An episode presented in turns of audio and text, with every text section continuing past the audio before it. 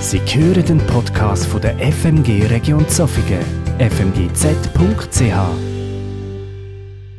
Der Messen und ich haben abgemacht, dass bevor er noch richtig loslegt mit der Predigt, dass ich ihm noch die eine oder andere Frage auch speziell auf die Predigtserie ähm, stellen. Und zwar hat man gemerkt, gerade auch im TGA, wo wir die Serie vorbereitet haben und beim 1. Korinther 12 bis 14 gelandet sind, da hat irgendwo dein Herz ganz besonders mitgeschwungen. Wieso ist das so? Das hat ein bisschen mit meiner Geschichte zu tun. Ich habe Theologie studiert und habe dort eine Abschlussarbeit im Bereich, Dogmatik geschrieben. Und das war genau die drei Kapitel, wo es darum ging in dieser Examensarbeit. Jetzt, ich meine, in der Bibel hat es häufig Kapitel, die man auslesen kann, für so eine Arbeit zu schreiben. Wieso gerade diese Kapitel? Äh, ich bin selber in einer Pfingstkirche gross geworden und habe meine Jugendzeit in einer charismatischen Kirche verbracht. Nachher habe ich an der STH angefangen studieren und dort hat es natürlich Christus ganz viele andere Denominationen gehabt.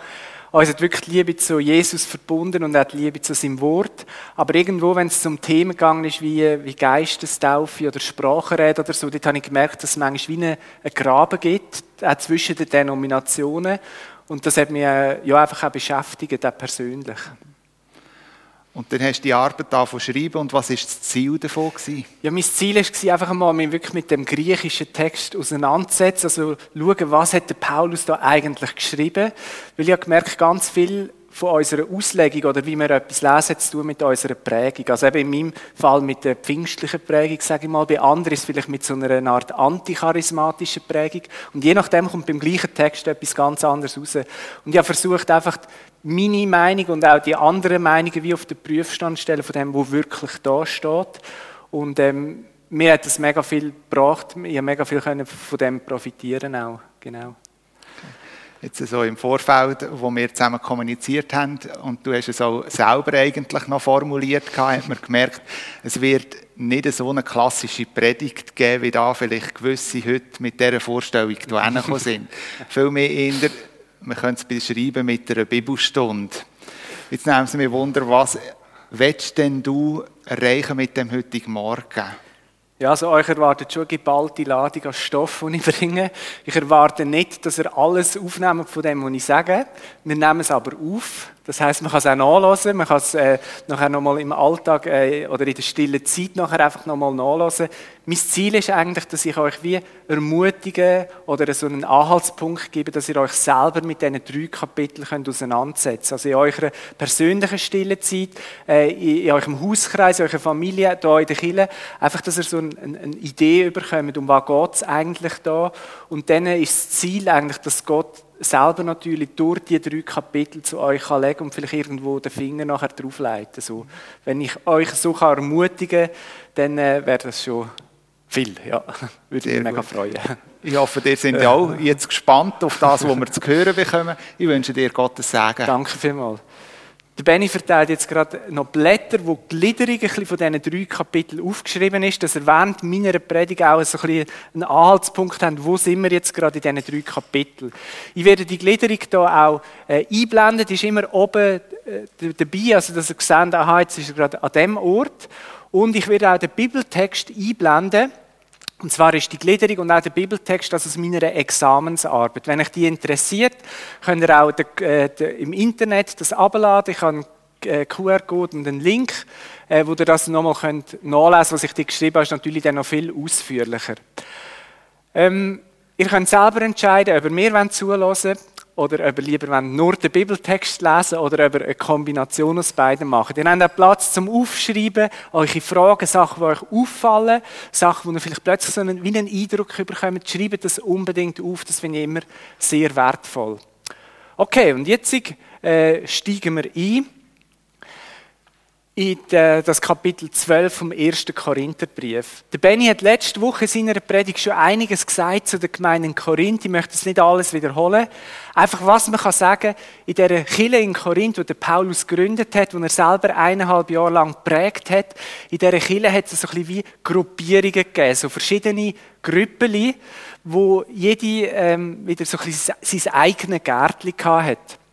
Und Man hat Paulus nachher einen Brief geschrieben mit gewissen Fragen, einfach zum Gemeindealltag, zu gewissen Themen. Und der Paulus tut im ersten Korintherbrief eigentlich die Fragen beantworten. Den Brief der Korinther haben wir nicht mehr.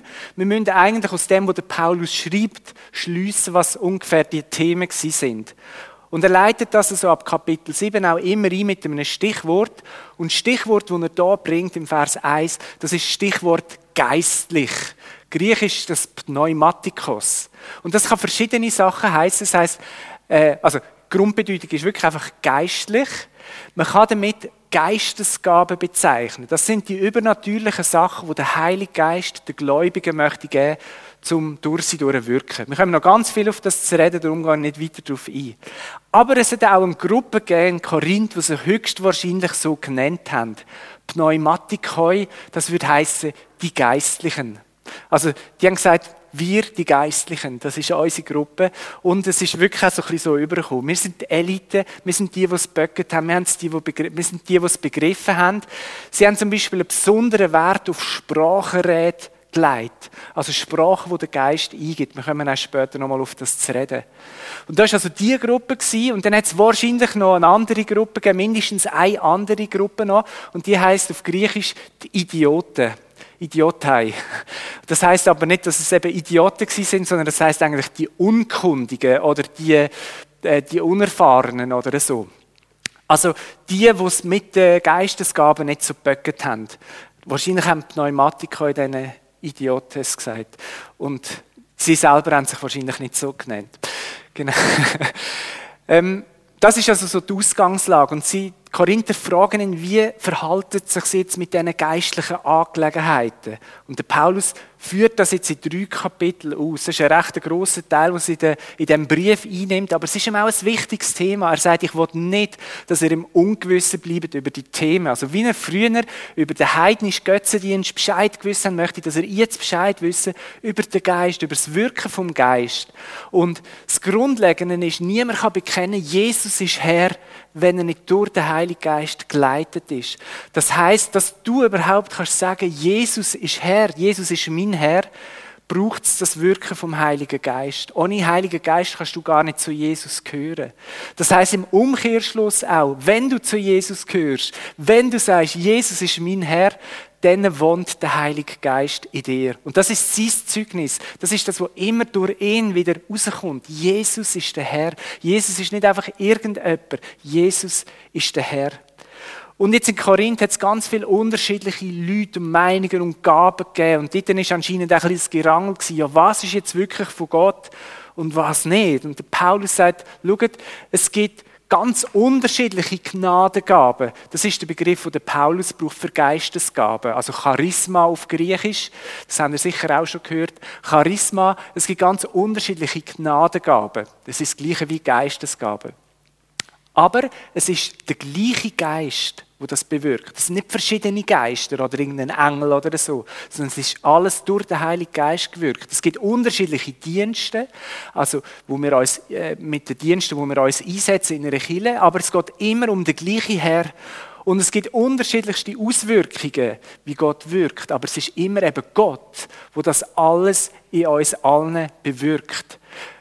Da redet Paulus vom dreieinigen Gott Geist, der Herr, der Herr Jesus und Gott, Gott Vater. Und er sagt, so wie die drei eben das Dritte sind und gleich eins, also wie sie vielfältig sind, aber eine Einheit darstellen, so ist es auch mit den Gaben, wo der Geist gibt. Sie sind vielfältig, aber sie führen schlussendlich immer zu einer Einheit. Das ist das Ziel, nämlich, dass sie Gott groß machen und dass sie so ein Stück wie den Himmel auf die Erde bringen. Bei der Geistesgabe, wie gesagt, geht es darum, dass etwas Übernatürliches durch den Geist bewirkt wird. Es geht nicht um natürliche Gaben, also zum Beispiel, ob ich gut Schlagzeug spiele oder gut koche, sondern es geht um etwas aus, dem Übernatürlichen, wo durch uns Gläubige durch sichtbar wird in dieser Welt. Und das ist ein Werk, wo Gott durch seinen Heiligen Geist tut. Und zwar nicht einfach nur durch eine exklusive Schar von Pneumatikern, von besonders geistlichen Leuten oder von besonders charismatischen Leuten, sondern der Paulus sagt im Vers 7, an jedem Christ wird sichtbar, dass der Geist zu einem bestimmten Nutzen wirkt. Also an jedem von uns, wenn wir an Jesus glauben, wird der Geist sich durch uns, durch dieser Welt zeigen. Was der bestimmte Nutzen ist, auf das kommt der Paulus später noch zu reden. Und dann zählt er einfach auf, was es denen so für Gaben gibt. Und jetzt glaube ich, ist wichtig, dass, das, dass wir wissen, dass es nicht eine erschöpfende Liste ist. Also es nicht einfach die Gaben gibt und sonst gibt es nichts. Ich erlebe den Heiligen Geist als unendlich kreativ. Er hat immer neue Arten, wie er wirken kann. Und der Paulus gibt uns da einfach so einen kleinen Einblick, oder? Man kann sagen, wie, das wäre so ein dicker Katalog, wo der Heilige Geist zur Verfügung hat. Also nein, er wäre natürlich unendlich dick, aber einfach bildlich gesprochen so dick. Und der Paulus gibt uns einen kleinen Einblick darüber, was der Geist alles kann bewirken kann. Und was er da sagt, ist, es geht immer um den gleichen Geist. Es ist immer vom gleichen Geist bewirkt. Er ist so vielseitig, er ist so kreativ. Und beim einen wirkt er so, beim anderen wirkt er so, bei diesem auf diese Art und bei jenem auf diese Art. Es fehlt natürlich Zeit, dass wir da auf all die Sachen eingehen können. Ähm, wichtig ist einfach, dass man sehen, es gibt ganz viele verschiedene Arten, wie der Geist durch jede Gläubig durch möchte wirken. Und im Vers 11, nach der Aufzählung, sagt er, das alles wirkt ein und derselbe Geist und er teilt dabei jedem besonders zu, so wie er will. Und mir hat immer das wie er will, begeistert. Der Heilige Geist will, das ist seine Sehnsucht, sein Wunsch, sich durch uns durch zu äußern, sich durch uns durch dieser Welt zu zeigen, durch uns durch Jesus groß zu machen, durch uns durch die Welt den Vater zu zeigen. Das ist sein Herzensanliegen, sein Wille. Er möchte das machen und er möchte durch jedem von uns das machen. Aber es ist eben auch so, wie er will, nicht so, wie ich will. Also ich habe nicht auf holyghost.com gehen und irgendeine Gabe in den Warenkorb legen und drei Tage später wird mir dann die Gabe angeliefert, dass ich nachher Kranke heilen kann oder so. Nein, es ist der Geist, der souverän austeilt. Ein Missverständnis, wo, wo wo der Text vielleicht auch bieten ist, dass man denkt, ja, er teilt jedem besonders zu, so wie er will, dass das ein einmaliger Akt ist. Also, dass der Heilige Geist sagt, so, jetzt ist der, der Jakob zum Glauben gekommen und jetzt überlege ich mal aus meiner Gabeliste, was ich ihm gebe. Ja, ich gebe ihm jetzt die Gabe vom, äh, Gabe vom Wort von der Erkenntnis. Da, Jakob, jetzt hast du die Gabe und jetzt hast du sie bis an dein Lebensende und jetzt schaust du mal, was du damit machst. Ich glaube, das ist ein völliges Missverständnis. Der Geist ist nicht ein statischer Geist. Peng, so ist es und dann ist es immer so. Er ist ein dynamischer Geist. Er wirkt immer wieder von neuem auf neue Art. Zum Beispiel kann es sein, dass du bei einem Projekt einmal die Gabe vom, vom Glauben hast. Also ein Glaube, wie es Jesus sagt, wo Berge kann versetzen Und alle anderen sagen, das wird nie funktionieren, das wird garantiert in die Hose gehen. Und der Heilige Geist hat dir einfach den Glauben gegeben, dass du weißt, mal es funktioniert und mal es ist richtig, dass wir das machen. Und dann kann es sein, dass es einen anderen Bereich gibt in deinem Leben, wo du null Glauben hast wo du überhaupt nichts von dem Glauben, wo du da beim anderen Ort hast, noch übrig hast.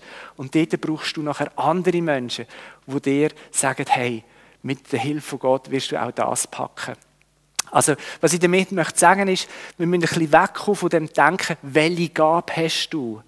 Sondern, also natürlich ist es auch wichtig, es gibt auch gewisse Sachen, wo Gott in uns hineinlegt, die ganz charakteristisch für uns sind, oder?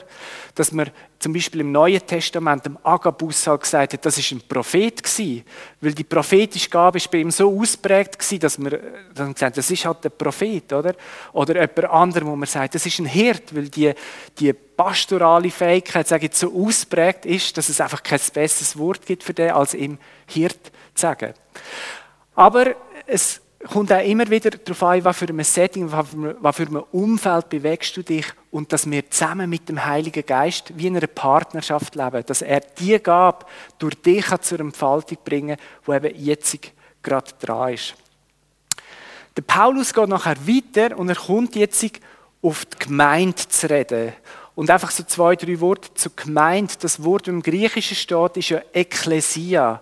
Ich habe vor etwa einem Jahr eine Predigt gehabt, die hat geheißen, ich übernehme Verantwortung für meine Gemeinde. Und dort habe ich das Wort äh, ziemlich auseinandergenommen und zeigt, was es bedeutet. Und Ekklesia bedeutet einerseits alle Christen zu jeder Zeit, an jedem Ort. Also man sagt auch die universale Gemeinde, oder? Und andererseits heißt genau das gleiche Wort immer auch die lokale Versammlung der Gläubigen. Also wie wir heute da sind, das ist genauso auch Ekklesia. Und wenn der Paulus von Ekklesia redet, dann hat er immer beides im, im Blick. Immer das universale, weltweite, ewige, sage ich mal, und auch das lokale, äh, wo begrenzt ist auf den Raum und auf die Zeit, wo wir jetzt zusammen sind. Und der Paulus braucht nachher ein Bild, um die Ekklesia zu beschreiben im Zusammenhang mit diesen Geistesgaben oder diesen Gaben, wo der Geist durch uns durch möchte wirken. Und zwar das Bild vom Körper. Und er sagt, stelle dich einen Körper vor. Ein Körper hat ganz verschiedene Körperteile, ganz unterschiedliche Glieder und gleich stellt er einen einzigen Körper dar. Oder? Das ist eine Einheit. Und genauso ist es mit der Kirche, mit der Versammlung der Gläubigen auch. Wir sind ganz viel, wir sind ganz verschieden. Verschiedene Nationen, verschiedene Status äh, im Beruf, im Sozialen, verschiedene äh, Geschlechter, nicht nur Nachnamen, sondern auch äh, Männer und Frauen, verschiedene Altersstufen, jung und alt. All die kommen zusammen und Jesus, der, der uns mit dem Heiligen Geist tauft, sagt der Paulus, tauft uns wie in ein Lieb hinein. Es ist ein bisschen schwierig für uns, um das bildlich nachzuvollziehen. Ich versuche es mit meinen Worten zu sagen. Wenn du ein Bekenntnis hast zu Jesus, Jesus, du bist mein Erlöser, du bist mein Herr. Ich glaube, dass du am Kreuz für meine Schuld gestorben bist und ich nehme die Vergebung an. Ich werde jetzt durch dich ein Kind von Gott. Dann tauft uns Jesus mit dem Heiligen Geist oder der Paulus sagt äh, auch, dass Gott uns das Siegel vom Heiligen Geist wie aufdrückt. Also der gehört jetzt zu mir. Unser Körper wird ein Tempel vom Heiligen Geist, also der Heilige Geist wohnt in uns und gleichzeitig mit der Taufe im Geist werden wir zum Teil von der Ekklesia, von der Versammlung, von der Kirche. Also wir können das gar nicht auswählen. Das passiert einfach automatisch in dem Moment, wo wir uns Jesus zuwenden. Wirst du, wird ich, werden alle Korinther und der Paulus ein Teil von dieser Gemeinschaft, von dieser Versammlung, von der Gläubigen. Und der Paulus geht jetzt weiter mit dem Bild vom Körper. Er sagt, der Körper besteht eben nicht nur aus einem Glied, sondern aus vielen. Wenn jetzt der Fuß würde sagen, ich bin keine Hand, gehört er dann nicht mehr zum Körper. Nein, natürlich, alles an, an meinem Körper gehört zum Körper, egal was es ist. Korinther sind so in dieser Gefahr gewesen, dass sie alles hätten möchten haben, so wie sie sind, oder? Dass jeder so wäre wie ich. Das wünschen wir uns ja manchmal auch. Oh, wären die anderen nur nicht so anders. Wären sie ein bisschen ähnlicher wie ich. Vielleicht ohne meine Schwächen. Dann wäre es ja wunderbar, oder? Aber nein, der Paulus sagt, ein Lieb hat ganz verschiedene Glieder am Körper. Und stell dich vor, ein Körper würde nur aus Augen bestehen. Wo würde dann nachher der, der Gehörsinn bleiben? Oder er würde nur aus Gehör bestehen. Wo würde der Geruchssinn bleiben? Jetzt hat aber Gott jedem Glied einen bestimmten Platz innerhalb vom Körper zugewiesen. Das heißt, jeder von euch Korinther, jeder von uns, die auch da sind, wir haben einen bestimmten Platz wie es seinem Willen entsprochen hat. Also er hat sich genau überlegt, was gebe ich dir und wo stelle ich dich an? Was hast du für eine Art, für Gaben zum Dienen? Wie ist dein Charakter? Und hat das alles zusammengefügt zu einem Lieb. Und der Paulus fährt weiter und sagt, das Auge kann jetzt nicht zu der Hand sagen, ich brauche dich nicht. Oder der Kopf sagt zu den Füßen, ich brauche euch nicht. Weil es braucht eben jeder. Und sogar gerade die Glieder, die schwächer scheinen, die umgeben wir mit besonderer Sorgfalt. Also wenn du Magenprobleme hast, dann wirst du besonders darauf achten, wie du dich ernährst, oder? Oder er sagt auch die unanständigen Teile, also ja, äh, vom Körper, die, da schauen wir dass die ja anständig bekleidet sind, oder? Dass man hinter die Hose nicht abrutschen, dass man nachher den Füllspalt sieht, zum Beispiel. Also da gebe ich mir besonders Mühe, gut, das machen nicht alle, aber ich gebe mir besonders Mühe, äh, dass das nicht passiert. Ähm, wir umgehen die unanständigen Teile mit größerer Sorgfalt und er sagt, genau so ist es auch in der Kirche. Wir kümmern uns besonders auch für die schwächeren Glieder, damit es nicht zu einer Spaltung kommt, sondern dass der Liebe eine Einheit bildet und dass jedes einzelne Glied äh, seine Bestimmung kann erfüllen kann. Wenn ein Glied leidet, dann leiden alle anderen mit. Und wenn's, wenn eins geehrt wird, so freuen sich alle anderen mit. Und er sagt jetzt zu Korinther, er in Korinth, in eurer Versammlung, er bildet der Lieb von Christus. Und jeder Einzelne daran ist ein spezielles Glied. Und Gott hat eben in den Körper hinein verschiedene Funktionen, verschiedene Aufgaben eingesetzt und er zählt dann ganz viel auf. Und er sagt, ja, sind denn alle gleich? Also sind alles Apostel oder sind alles Propheten oder reden alle Sprachen?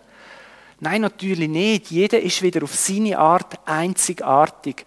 Und er sagt den Korinther und denkt auch uns, wir müssen aufhören, uns vergleichen mit anderen und denken, boah, der. Oder abschauen auf andere und denken, boah, die. Sondern es geht darum, dass jeder seine Funktion kann erfüllen kann. Und immer mit dem Ziel, dass der Heilige Geist durch uns durch kann wirken. Aber auf das kommt der Paulus im Kapitel 14 dann noch mehr zu reden. Jetzt gibt es so wie einen Übergang wo der Paulus sagt, strebt eifrig nach den größten Gnadengaben. Und da kann man sich überlegen, ja, Paulus, wie meinst du jetzt das wieder? Jetzt hast du doch gerade gesagt, jeder ist gleich viel wert, jeder ist wichtig, jeder hat seine Funktion. Und jetzt sagst du im nächsten Satz, strebt aber eifrig nach den größten Gnadengaben. Also was soll jetzt das wieder? So typisch Paulus, oder? Sagt er mal etwas und dann stellt er das Ganze wieder irgendwie auf den Kopf oder so. Er lädt Korinther noch ein bisschen zappeln und sagt, bevor ich das ausführe, was ich mit den größten Gnadengaben meine, möchte ich euch einen Weg zeigen, der noch weit über das alles hinausführt. Was ist der Weg, wo noch weit über alles rausführt? Und der Paulus macht einen Vergleich von Liebe und Gnadengabe. Und er sagt, hey, ihr Korinther, ihr legt so viel Wert auf das Reden in Sprache. Wie gesagt, wir sehen nachher noch ein bisschen, was das, was das genau kann beinhalten kann. Ich lege jetzt so viel Wert drauf. Wenn ich jetzt in Menschensprache rede, ja sogar in Engelssprache, also quasi, wenn ich alle Sprachen der Welt kann und alle himmlischen Sprachen noch dazu, habe aber die Liebe nicht, und das möchte ich euch jetzt einfach ein bisschen demonstrieren, wie ihr das tönen könnt. Also, wir nehmen hier einen, der in Sprache redet oder so, und er macht das ohne Liebe, dann tönt es etwa so.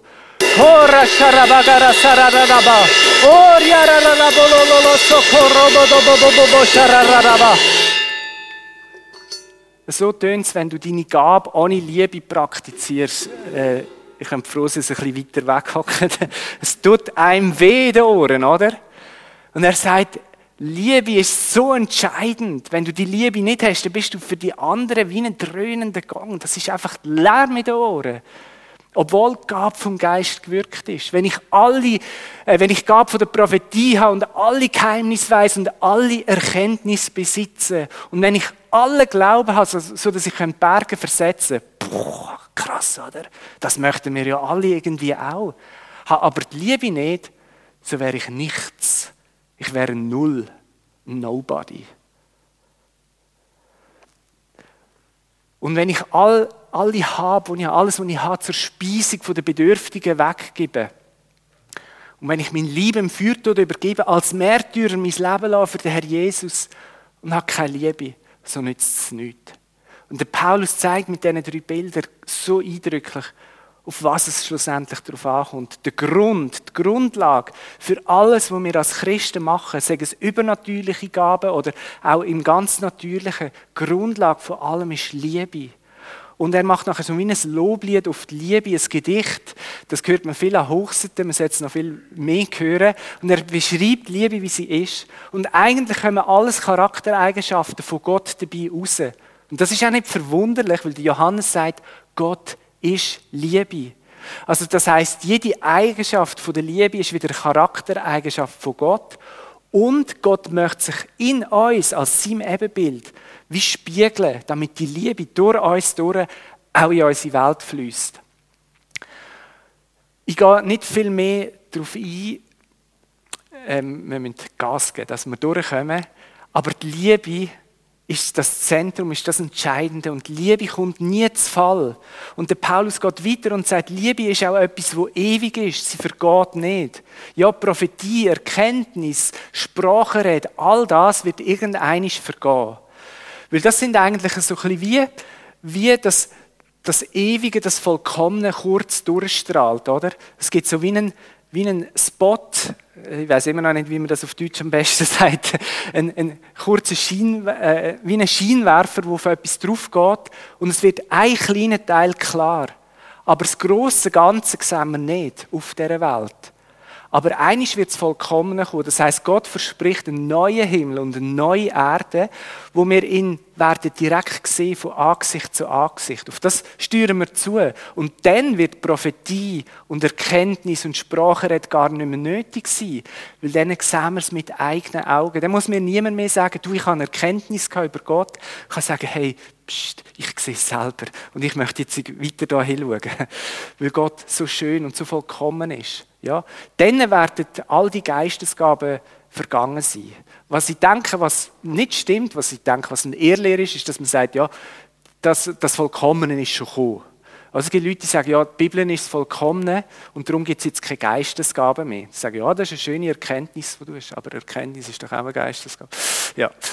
Ähm, es, der Paulus geht nachher weiter, sagt einfach, eben diese Sachen werden alle vergehen, aber wenn es Vollkommene kommt, wird das, wird das wegfallen und Glaube, Liebe, Hoffnung, die drei bleiben und Liebe ist das Größte unter ihnen.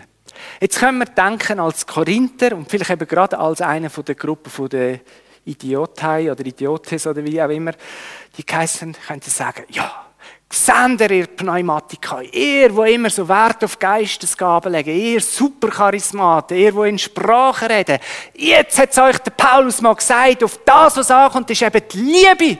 Und nur die Liebe zählt. Lasst doch endlich zu. Und dann nicht so dumm. Könnten sie sagen, aber dann hätten sie, glaube ich, das ganze Kapitel 13 ein bisschen missverstanden.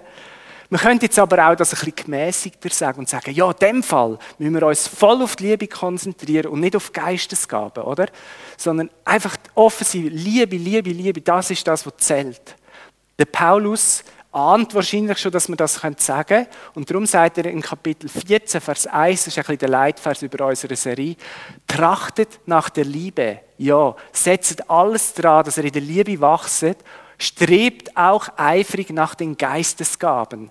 Also nicht das eine tun und das andere lassen, sondern es braucht beides. Es braucht die Grundlage der Liebe, aber auch das Offensein für das übernatürliche Wirken vom Heiligen Geist durch uns in die Welt hinein.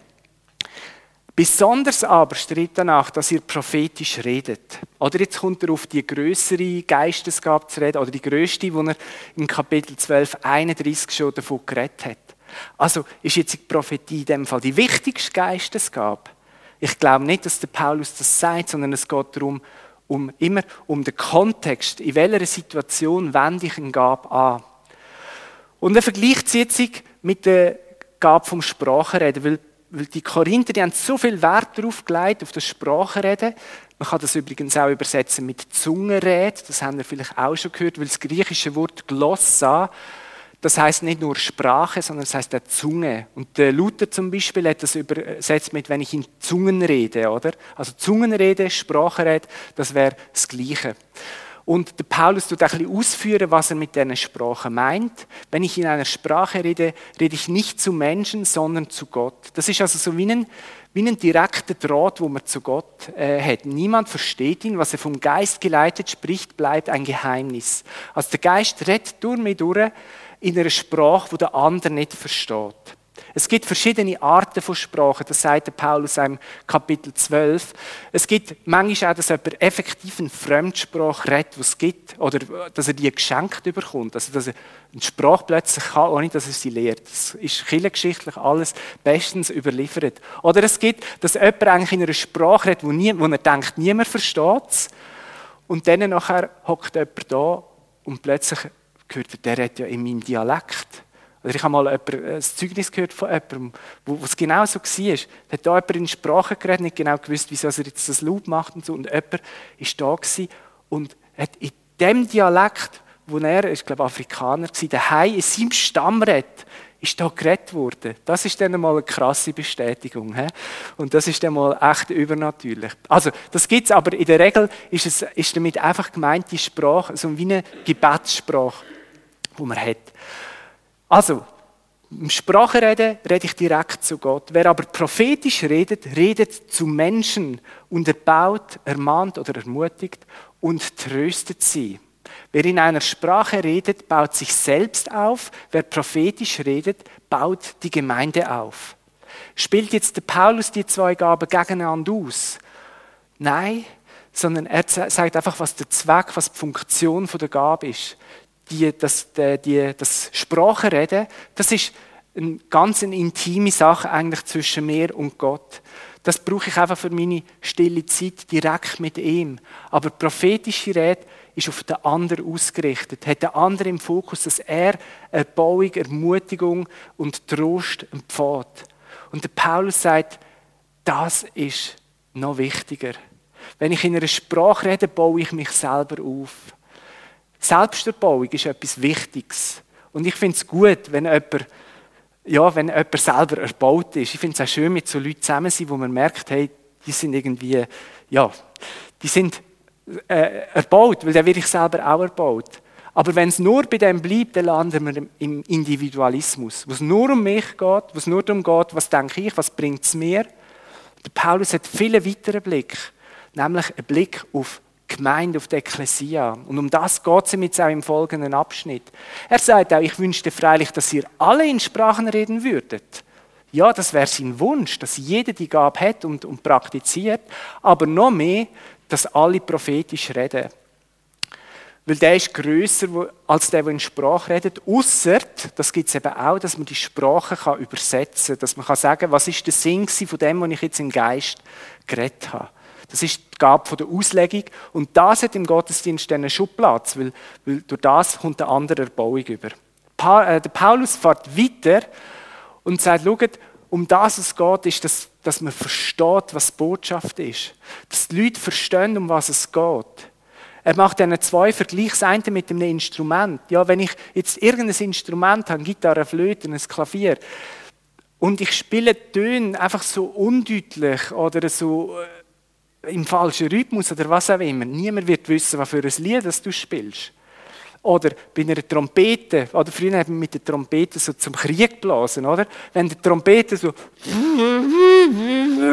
macht, dann wird sich kein Soldat zum Kampf rüsten. Also es braucht eine genaue Melodie, es braucht genaue Artikulation, es muss verstanden werden von den Leuten. Und genau so ist es auch bei den Korinther. Er sagt, ihr müsst, das, was ihr sagt, muss deutlich sein. Man muss es verstehen.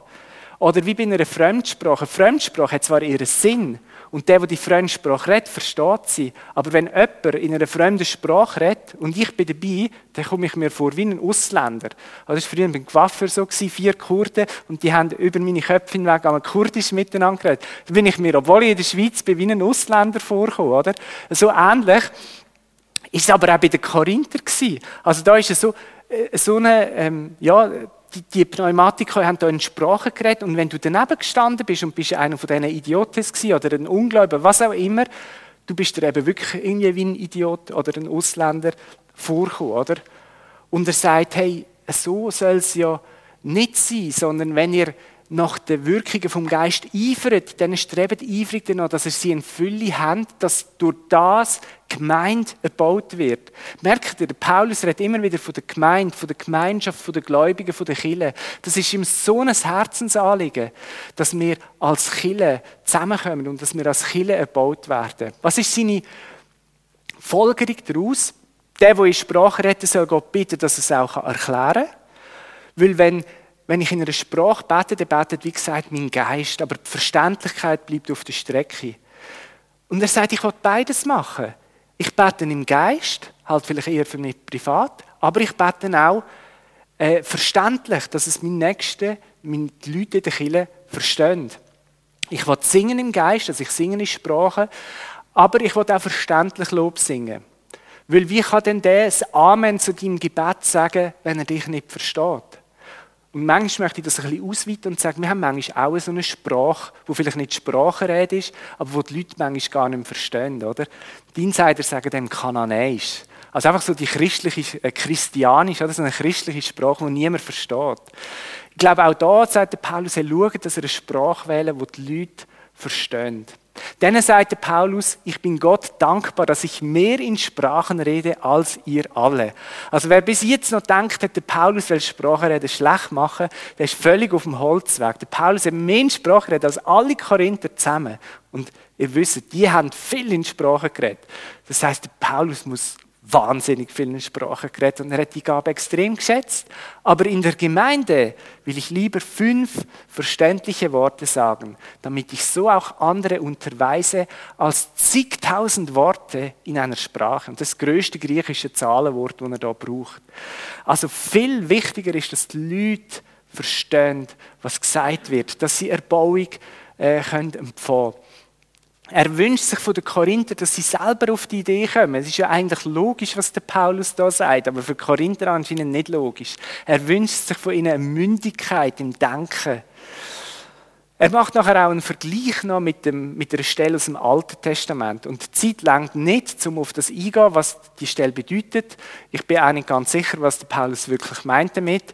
Was ich einfach ziemlich sicher bin, ist, dass er das nicht auf Sprachenreden bezieht, sondern dass er auch da einfach einen Vergleich macht auf die Funktion, wo fremde Sprachen können auslösen bei einem. Darum gehe ich da mal drüber hinweg. Wer es eben genauer interessiert, kann in meiner Examensarbeit da auch noch etwas darüber lesen. Darum gehen wir mal weiter zum Vers 23 im Kapitel 14. Er sagt, wenn sich die ganze Gemeinde an einem Ort versammelt und alle reden in Sprachen und dann kommen Unbegabte, eben die Idiotes oder Ungläubige dazu, werden sie nicht sagen, hey, ihr habt doch alle Ecken ab. Ihr spinnet doch, oder? Und was, was bringt denn das, Kille? Wenn aber alle prophetisch reden und dann kommt irgendein Ungläubiger oder Unbegabter dazu, so wird er von allen überführt, von allen beurteilt, das Verborgene seines Herzens wird offenbar und so wird er auf sein Angesicht fallen, Gott anbeten und bekennen, Gott ist wirklich in eurer Mitte. Also das ist die Vision, die Paulus hat, von Chile, von Gottesdienst, dass da so eine Fülle vom Wirken vom Geist zusammenkommt, dass einer, der reinkommt und eigentlich keine Ahnung hat von Chile oder wo abgeht, auf seine Knie wird fallen und sagen, Gott ist da. Und das wünsche ich mir so, dass auch wir das da im 21. Jahrhundert erleben, dass Menschen reinkommen und sagen, Gott ist da. Das Verborgene vom Herz wird offenbar, ja.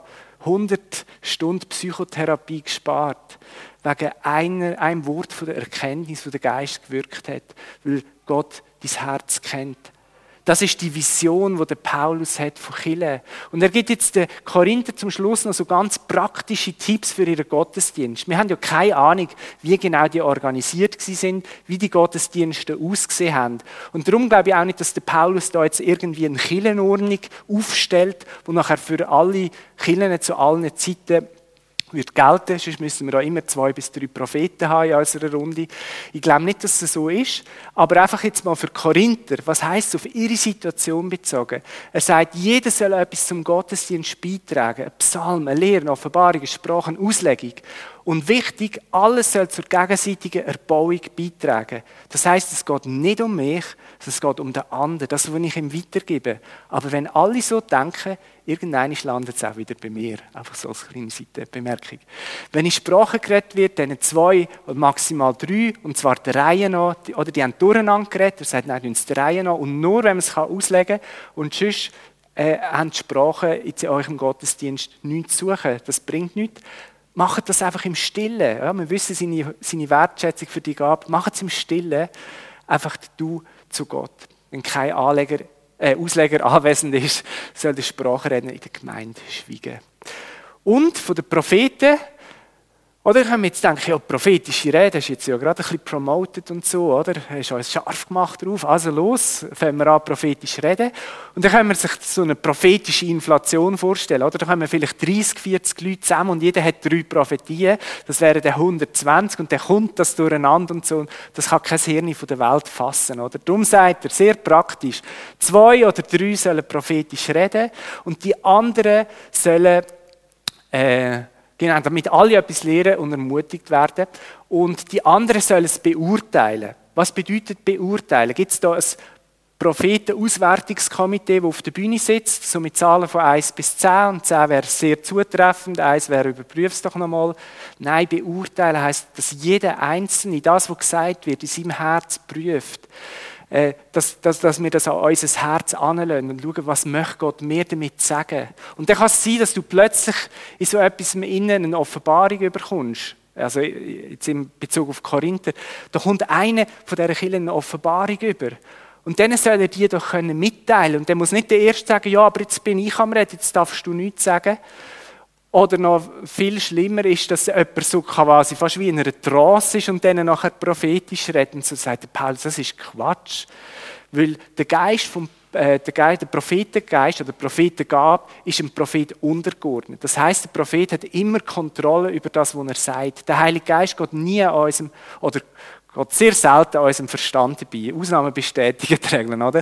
Aber eigentlich ist es immer so, dass du Kontrolle hast, dass du nicht in einer Trance bist oder in einer Ekstase und das einfach so aus dir raus prophezeit.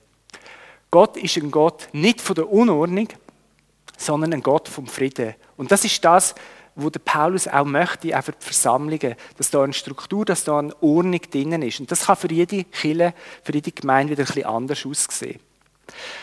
Dann ist in Korinth anscheinend das Problem dass eben auch gewisse Frauen zu der Unordnung im Gottesdienst beitragen haben. Und das muss eine ganz bestimmte Gruppe sein, weil es sind alles Frauen gewesen, die verheiratet sind, alles Frauen, wo ihre Männer auch im Gottesdienst sind und wo ihre Männer, sage jetzt mal intellektuell, äh, nicht einen genug drauf haben, sagen wir es mal so. Also einigermaßen intelligente Ehemänner haben. Das ist doch schön. Und die Frauen, die haben auf irgendeine Art und Weise dazu beigetragen, dass der, dass der Gottesdienst chaotisch geworden ist. Ich vermute, dass die Korinther konkret gefragt haben, was ist denn mit ihnen? Und der Paulus gibt jetzt da einen Tipp.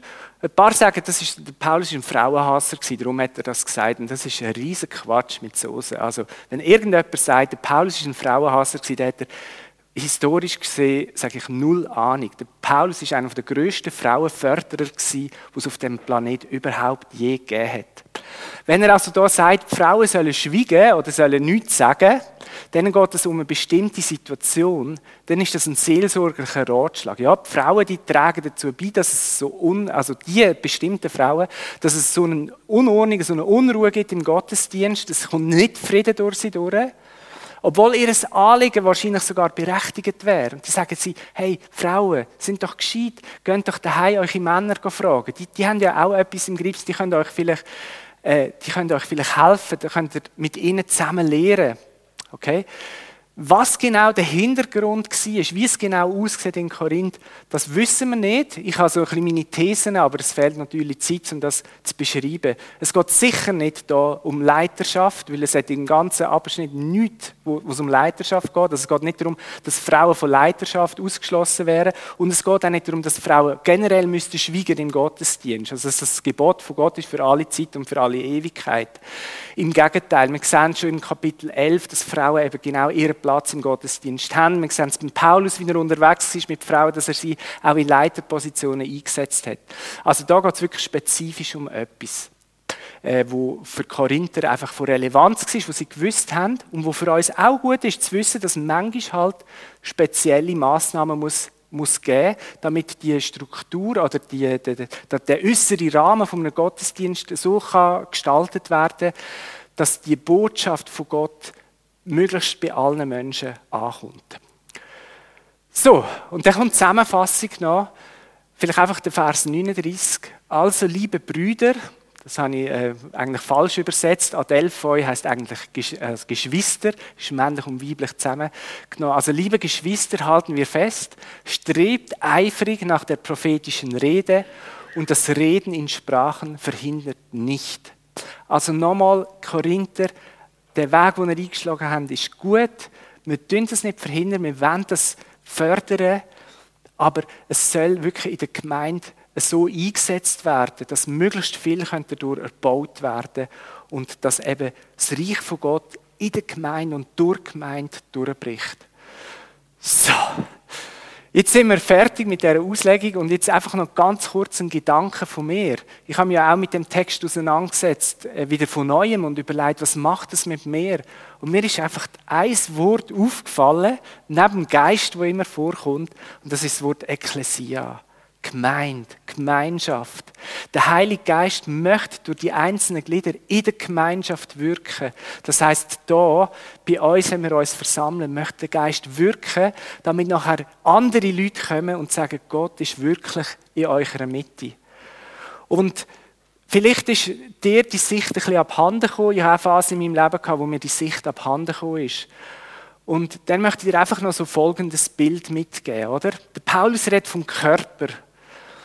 Und jetzt bist du vielleicht die Zunge. Du bist die Zunge am Körper und du denkst, Sonntagmorgen, ja, Versammlung von der Gemeinde und so. Ja, aber ich habe ein wenig geschlafen in den letzten Wochen. Es ist vielleicht gescheiter, schlafe drei Stunden mehr, können am Montag den Podcast nachlassen. Du entschliessest also, du bleibst daheim. Die Gemeinde jetzt am Sonntag, die kommt zusammen und das Problem ist einfach,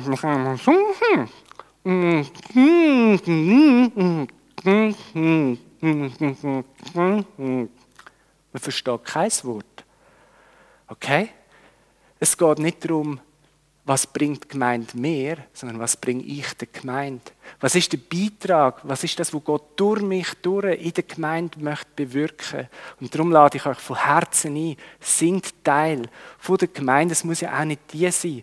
Es kann irgendeine Gemeinschaft, irgendeine Versammlung sein, aber sind Teil davon, weil der Geist möchte durch dich, durch in der Gemeinschaft wirken, damit der Name von Jesus groß gemacht wird und dass die Leute sagen, Gott ist wirklich in eurer Mitte habe fertig. Amen.